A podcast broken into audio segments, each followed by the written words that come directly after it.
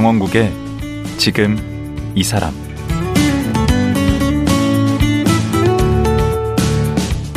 안녕하세요. 강원국입니다. 어제에 이어 일형 당뇨병 환우의 김미영 대표와 말씀 나누겠습니다. 어제는 일형 당뇨병이 무엇인지 알아봤는데요. 몸에서 인슐린 자체가 나오질 않아 엄격한 식단 관리는 물론이고 시간에 맞춰서 인슐린 주사를 맞아야 한다고 합니다. 딱히 치료법이 없어 평생 이렇게 살아야 한다는데요. 특히 자기 몸에 인슐린 주사를 놓아야 하는 어린아이들 얘기를 들으니 참 마음이 짠했습니다. 당뇨병 관리만으로도 고통받는데 이래저래 부당한 일도 많이 겪는다고 합니다. 그래서 김미영 대표가 일형 당뇨병 환우회까지 만들었다고 하는데요. 환우회 회원들이 똘똘 뭉쳐서 법도 개정하고 소소한 성과들이 있었다고 합니다. 오늘은 일형 당뇨병 환우회 활동과 김미영 대표의 개인 얘기까지 좀 나눠보도록 하겠습니다.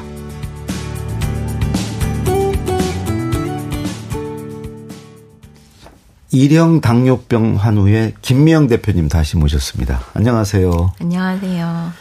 예, 어제 그 아드님 그네 살에 이제 일형 당뇨 진단을 받고 어 지금은 이제 중학교 2학년이라고 그랬죠. 네. 지금은 아주 씩씩하게 잘 있고 그 아드님이 지금 이렇게 잘 살고 있게 된 배경에 그 과정이 있었더라고요.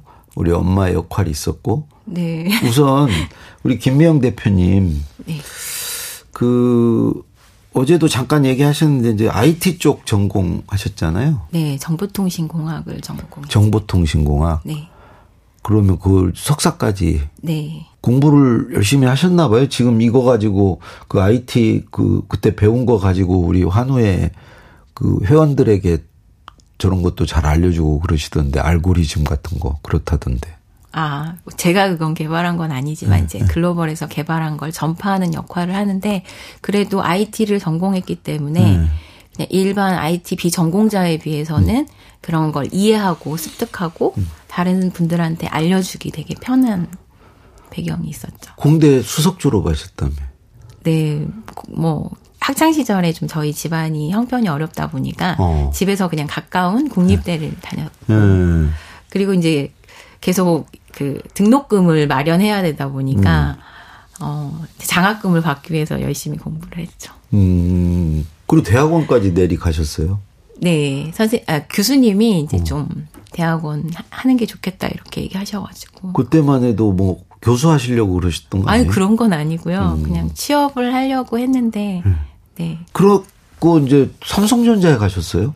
네 모토로라 코리아 다니다가 이제 삼성전자로 이직했습니다. 아, 거기는 얼마나 다니셨습니까? 직장 생활 얼마나 하셨어요? 직장 생활을 한 12년, 13년 했습니다. 12년, 13년. 네.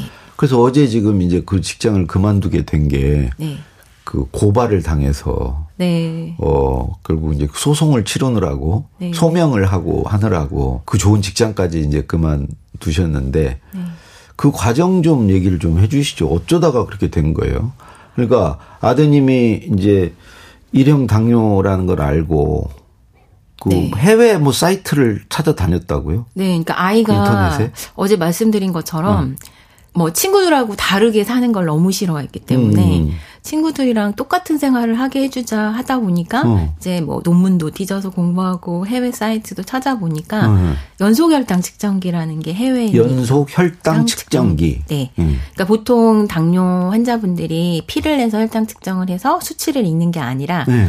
연속적으로 자동으로 센서에서 혈당을 측정을 해주면 몸에 뭘 붙이고 있으면 되는 네, 거예요? 몸에 바늘을 삽입해서 붙이고 있어야 돼요. 늘 붙이고 있으면 네, 늘 붙이고 있으면 그게 이제 블루투스 통신 기술을 이용해서 스마트폰에 전송이 되고 어. 그 전송된 혈당이 이제 또 네트워크를 통해서 원격으로 부모한테까지 전송이 되는. 아 그럼 엄마 핸드폰으로 연락이 오는 거예요? 그러니까 멀리 떨어져 있어도 저희 아이 상태를 음. 확인할 수 있기 때문에 음. 아이가 친구들하고 논다거나 그래도 좀 이렇게 많이 허용해 줄 수 있게. 아니 우리가 IT 선진국인데 네. 그런 게 우리나라 없었어요?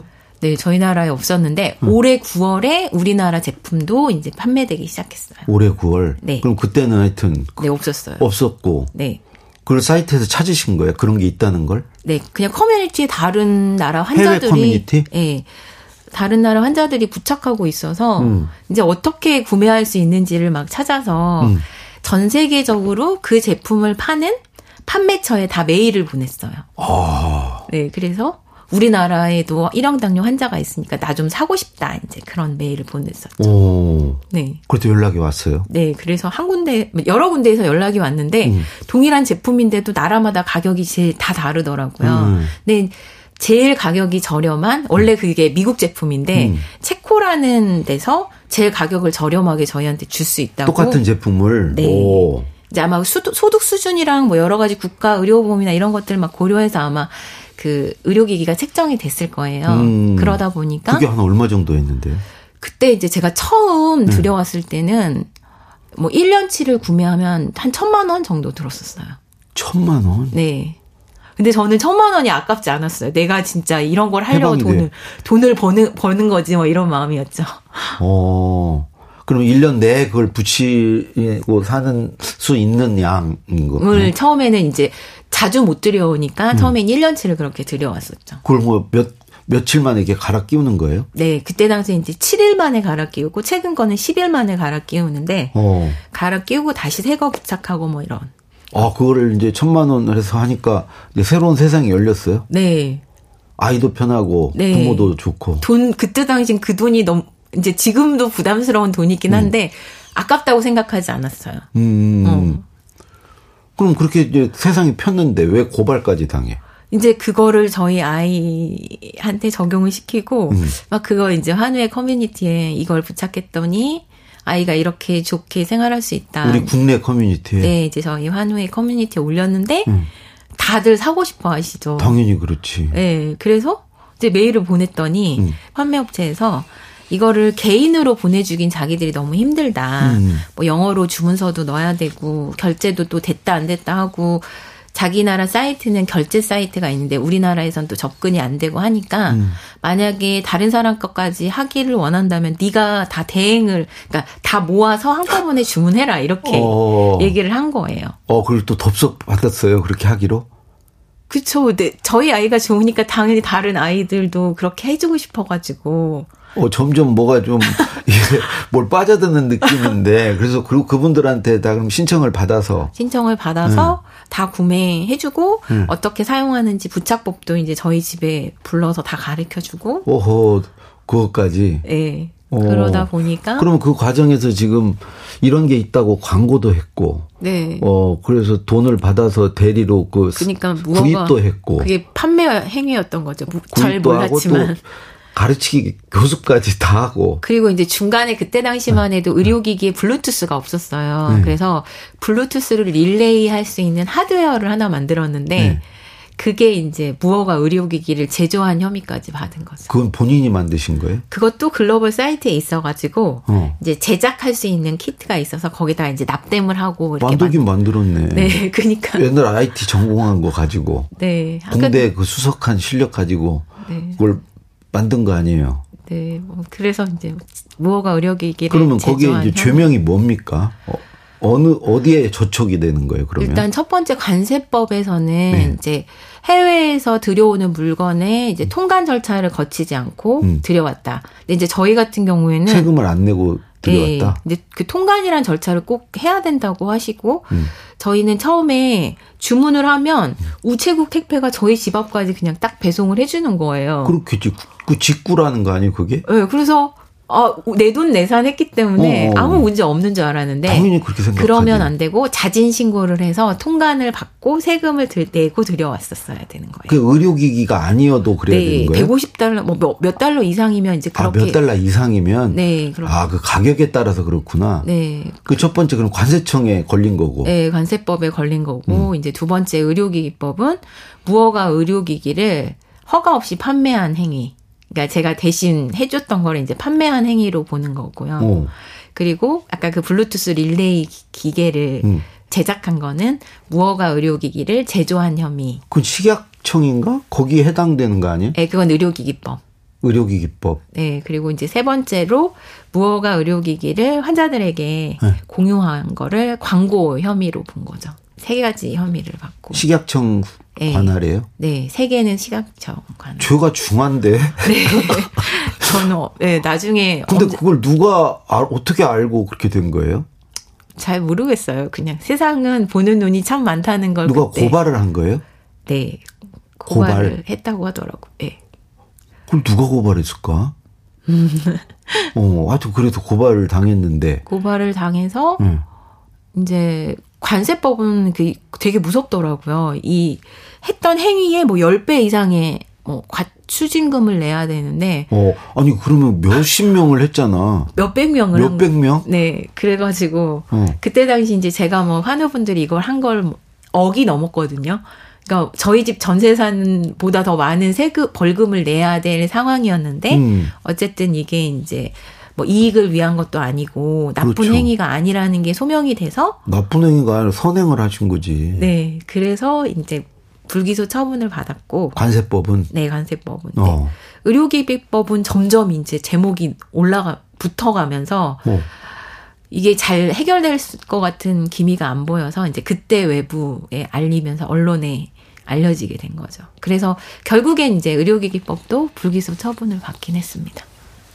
결국에는 근데 그 기간이 얼마나 걸렸고 마음고생을 얼마나 하신 거예요? 네, 1년 한 6개월 정도 관세법하고 의료기기법 결론 날 때까지 한 1년 6개월. 와, 그때는 마음고생이 정말 심했겠네. 네, 너무 무서웠고 이렇게 어. 꿈을 꾸면 막 이렇게 교도소 같은데 이렇게 감옥에 갇혀 있고 막 이런 꿈도 꾸고 어. 네, 엄청 무서웠죠. 한번 뭐 이렇게 전 재산을 날릴 수도 있고 전과자가 될 수도 있다라는 것 때문에. 아니 근데 그 도움을 받으셨던 분들은 네, 그 환우분들은 적극적으로 이제 탄원서 써주시고 저보다 더 적극적으로 외부에 알려주시고 네 그랬죠. 그 어디에 어떻게 한 거예요? 방송에 알리는 것도 있, 언론에 알리기도 하고. 네, 그때 제가 이제 SNS로 이제 네. 식약처 조사를 받고 나오면서 이제 너무 억울하다 글을 썼더니 음. 그때도 이제 저랑 이렇게 소통하는 기자님들이 좀 계셨는데 네. SNS 친구로 있어서 이제 그분들이 기사를 쓰고 네. 기사가 한두 개 나오니까 저희 환우분들이 막 제보도 해주시고 음. 막 그래서 되게 언론 보도가 많이 됐었죠. 음. 그래가지고 나중에 이제 식약처에서 자기들이 네. 잘못했다고 한 거예요. 네, 불기소 처분하고 네. 이제 그때까지만 해도 이런 환자들이 국내에서 허가되지 않은 의료기기를 들여올 수 있는 방법이 없었어요. 음. 근데 이제 저희께 이슈화가 되면서 한국 의료기기 안전정보원이라는 곳을 만들고 아하. 국내 허가되지 않은 의료기기 음. 그걸 들여올 때는 이제 의료기기 안전정보원을 통해서 들여올 수 있는 합법적인 절차를 마련하게 된 거죠. 저희 사건이 이슈가 되면서. 김미용 대표가 만들어낸 거네. 뭐 그냥 이슈가 돼서 만드셨겠죠. 어. 아니 그 영유아 보육법 개정에도 네. 이건 또 뭐죠? 영유아 보육법. 네. 어제 이제 저희 아이는 회사 어린이집에서 주사도 해주시고 잘 돌봐주셨어요. 그러다 그 보니까. 삼성이니까 그 간호사도 있었다고 네, 그랬죠. 그러다 보육원에. 보니까 친구들하고 소외되지 않고 친구들하고 잘 어울릴 수 있었는데 음. 저희 환우에 이제 다른 아이가 네. 국공립 어린이집이고 네. 간호사가 있어서 일부러 대기를 해서 들어간 어린이집에서 거부를 당했어요. 어. 근데 너무 화- 속상한 거예요. 이 아이들 조금만 보살펴 주면 잘 건강하게 잘 살 수 있, 생활할 수 있는데, 그렇죠. 예. 그래서 제가, 국공립인데도 네. 간호사 선생님도 계셨는데. 그래서, 말이 안 되지. 근데 너무 말이 안 되는 일들이 환자들한테는 막 부당하게 일어나고 있는 것 같아요. 그래서 어. 그래서 이제 환우분들을 다 얘기를 해서 우리가 예. 일형 당뇨를 제대로 알리고 법으로 좀 보호를 받도록 하자 해서 영유아 보육법을 개정하는 운동을 시작하게 된 거죠. 그게 언제죠? 2015년부터 해서 네. 2016년 1월에 통과가 됐어요. 오, 그건 어떻게 한 거예요? 국회의원 막 찾아다닌 거예요? 네, 그때 이제 커뮤니티에다가 응.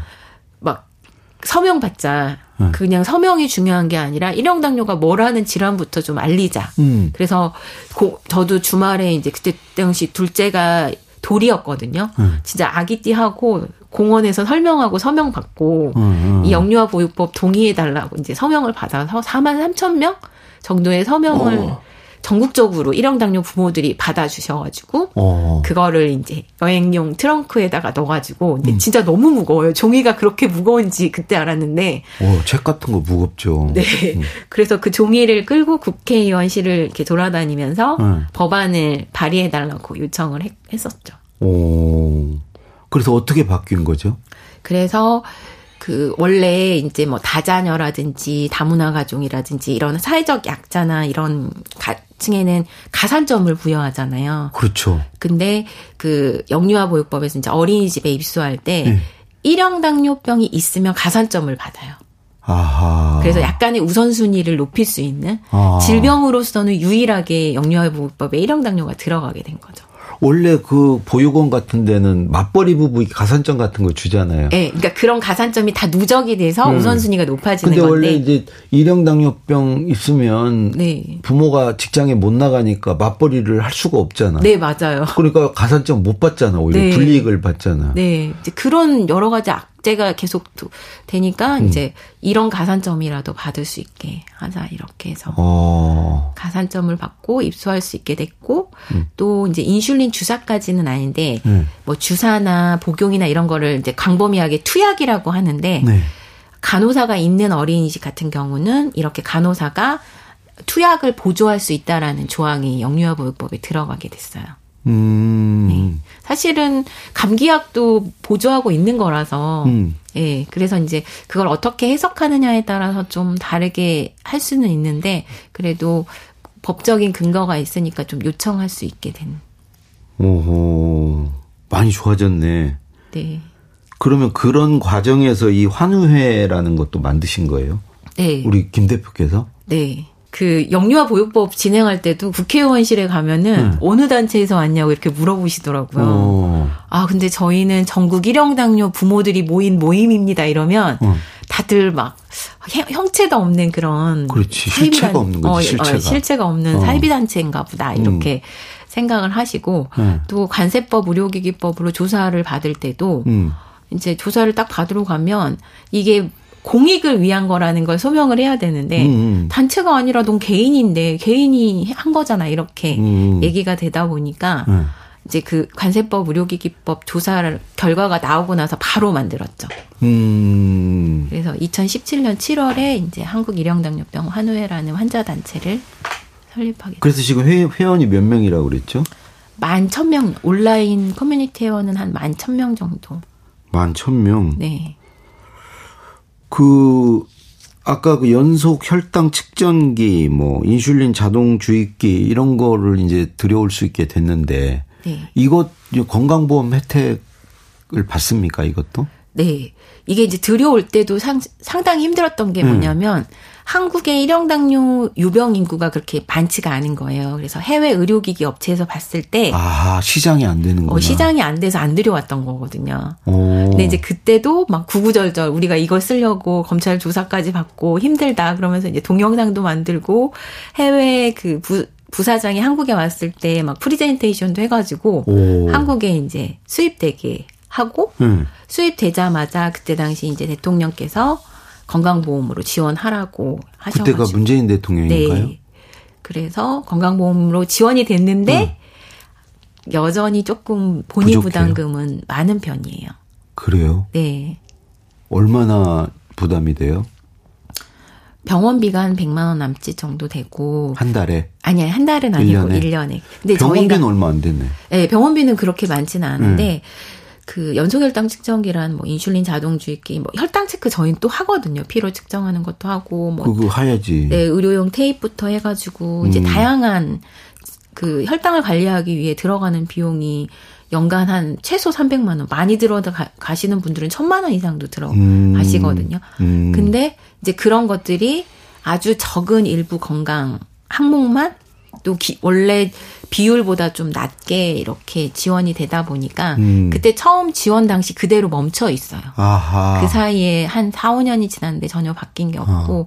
그러다 보니까 연간 본인 부담금이 최소 400, 아, 300만 원 이상인데 음. 이게 뭐 한두 해 관리하고 끝날 거면 제가 아까 천만 원도 안 아깝다고 말씀드렸잖아요. 그렇죠.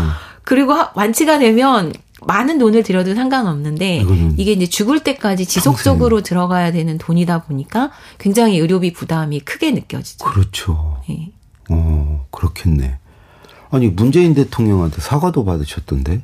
아, 아닌데, 네. 근데 뭐, 그 어떤 자리에서 어떻게 된 거예요? 그때 의료기기 뭐 규제 혁신이라는 자리에서 네. 이제 초, 저랑 저희 아이가 초대가 돼가지고, 응.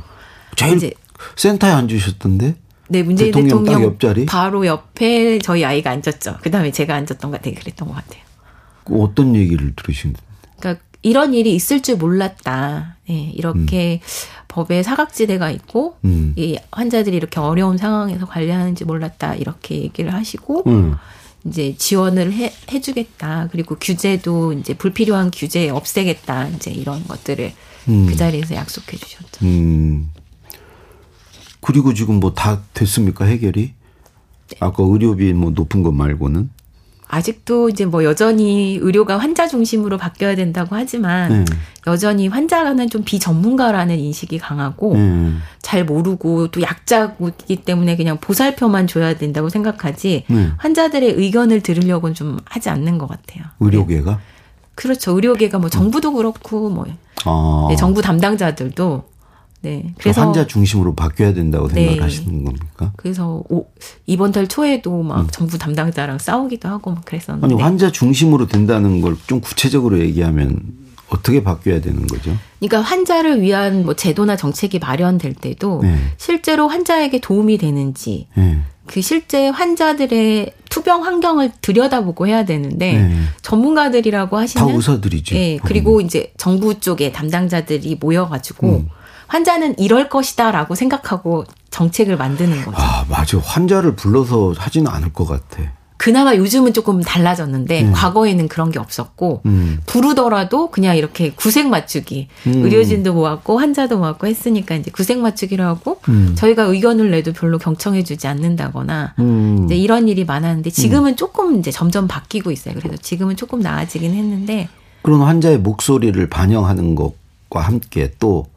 환자 중심이라는 게 뭐 환자 스스로가 자신의 질환에 대해서 잘 관- 알고 음. 관리할 수 있는 능력을 키우는 거라고 저는 생각해요. 아하 그냥 환자는 병원에 가서 치료를 다 받고 완치를 하고 나오는 게 아니라 어. 이제는 완치가 안 되는 질환도 되게 많거든요. 많죠. 근데 그 질환을 방치하게 되면 더 큰 중증 질환으로 발전하게 되고 음. 그렇게 되면 국가 의료비도 올라가고 음. 환자의 개인적인 삶과 건강도 이제 음. 망치게 되는 거기 때문에 음. 누군가 나를 위해서 물론 그 되게 중요한 수술, 전문적인 수술은 의료진한테 받아야 되겠지만 그렇죠. 그렇지 않은 거는 일상생활에서 나와 내 가족을 건강하게 살 수 있게 하는 능력을 어. 갖추는 게 필요하다. 그게 환자 중심이다. 그런 환자들의 목소리를 잘 듣고 정책이나 제도에 반영해 주는 게 환자 중심이다라고 생각합니다. 어, 굉장히 이 방송 들으시는 분이 되게 똑똑하시다고 느낄 것 같아. 예? 어, 제가 들어도 똑부러지신데 그냥 뭐 10년 넘게 내공이 쌓이셔가지고 네. 특히 자녀 문제이기 때문에 네, 더 그랬던 것 같아요. 그동안에 그 소- 송사도 겪으시고 네. 어? 그러시면서 정말 이 단련이 되신 것 같아. 네, 그렇죠. 그 사이에 그 여러 사실 억울한 일도 당하고 또또 자녀 때문에 뭐 잠 못 자고 맨날 그런 거 하면서 그래도 그렇게 버티신 힘이 뭐 엄마의 힘인가요?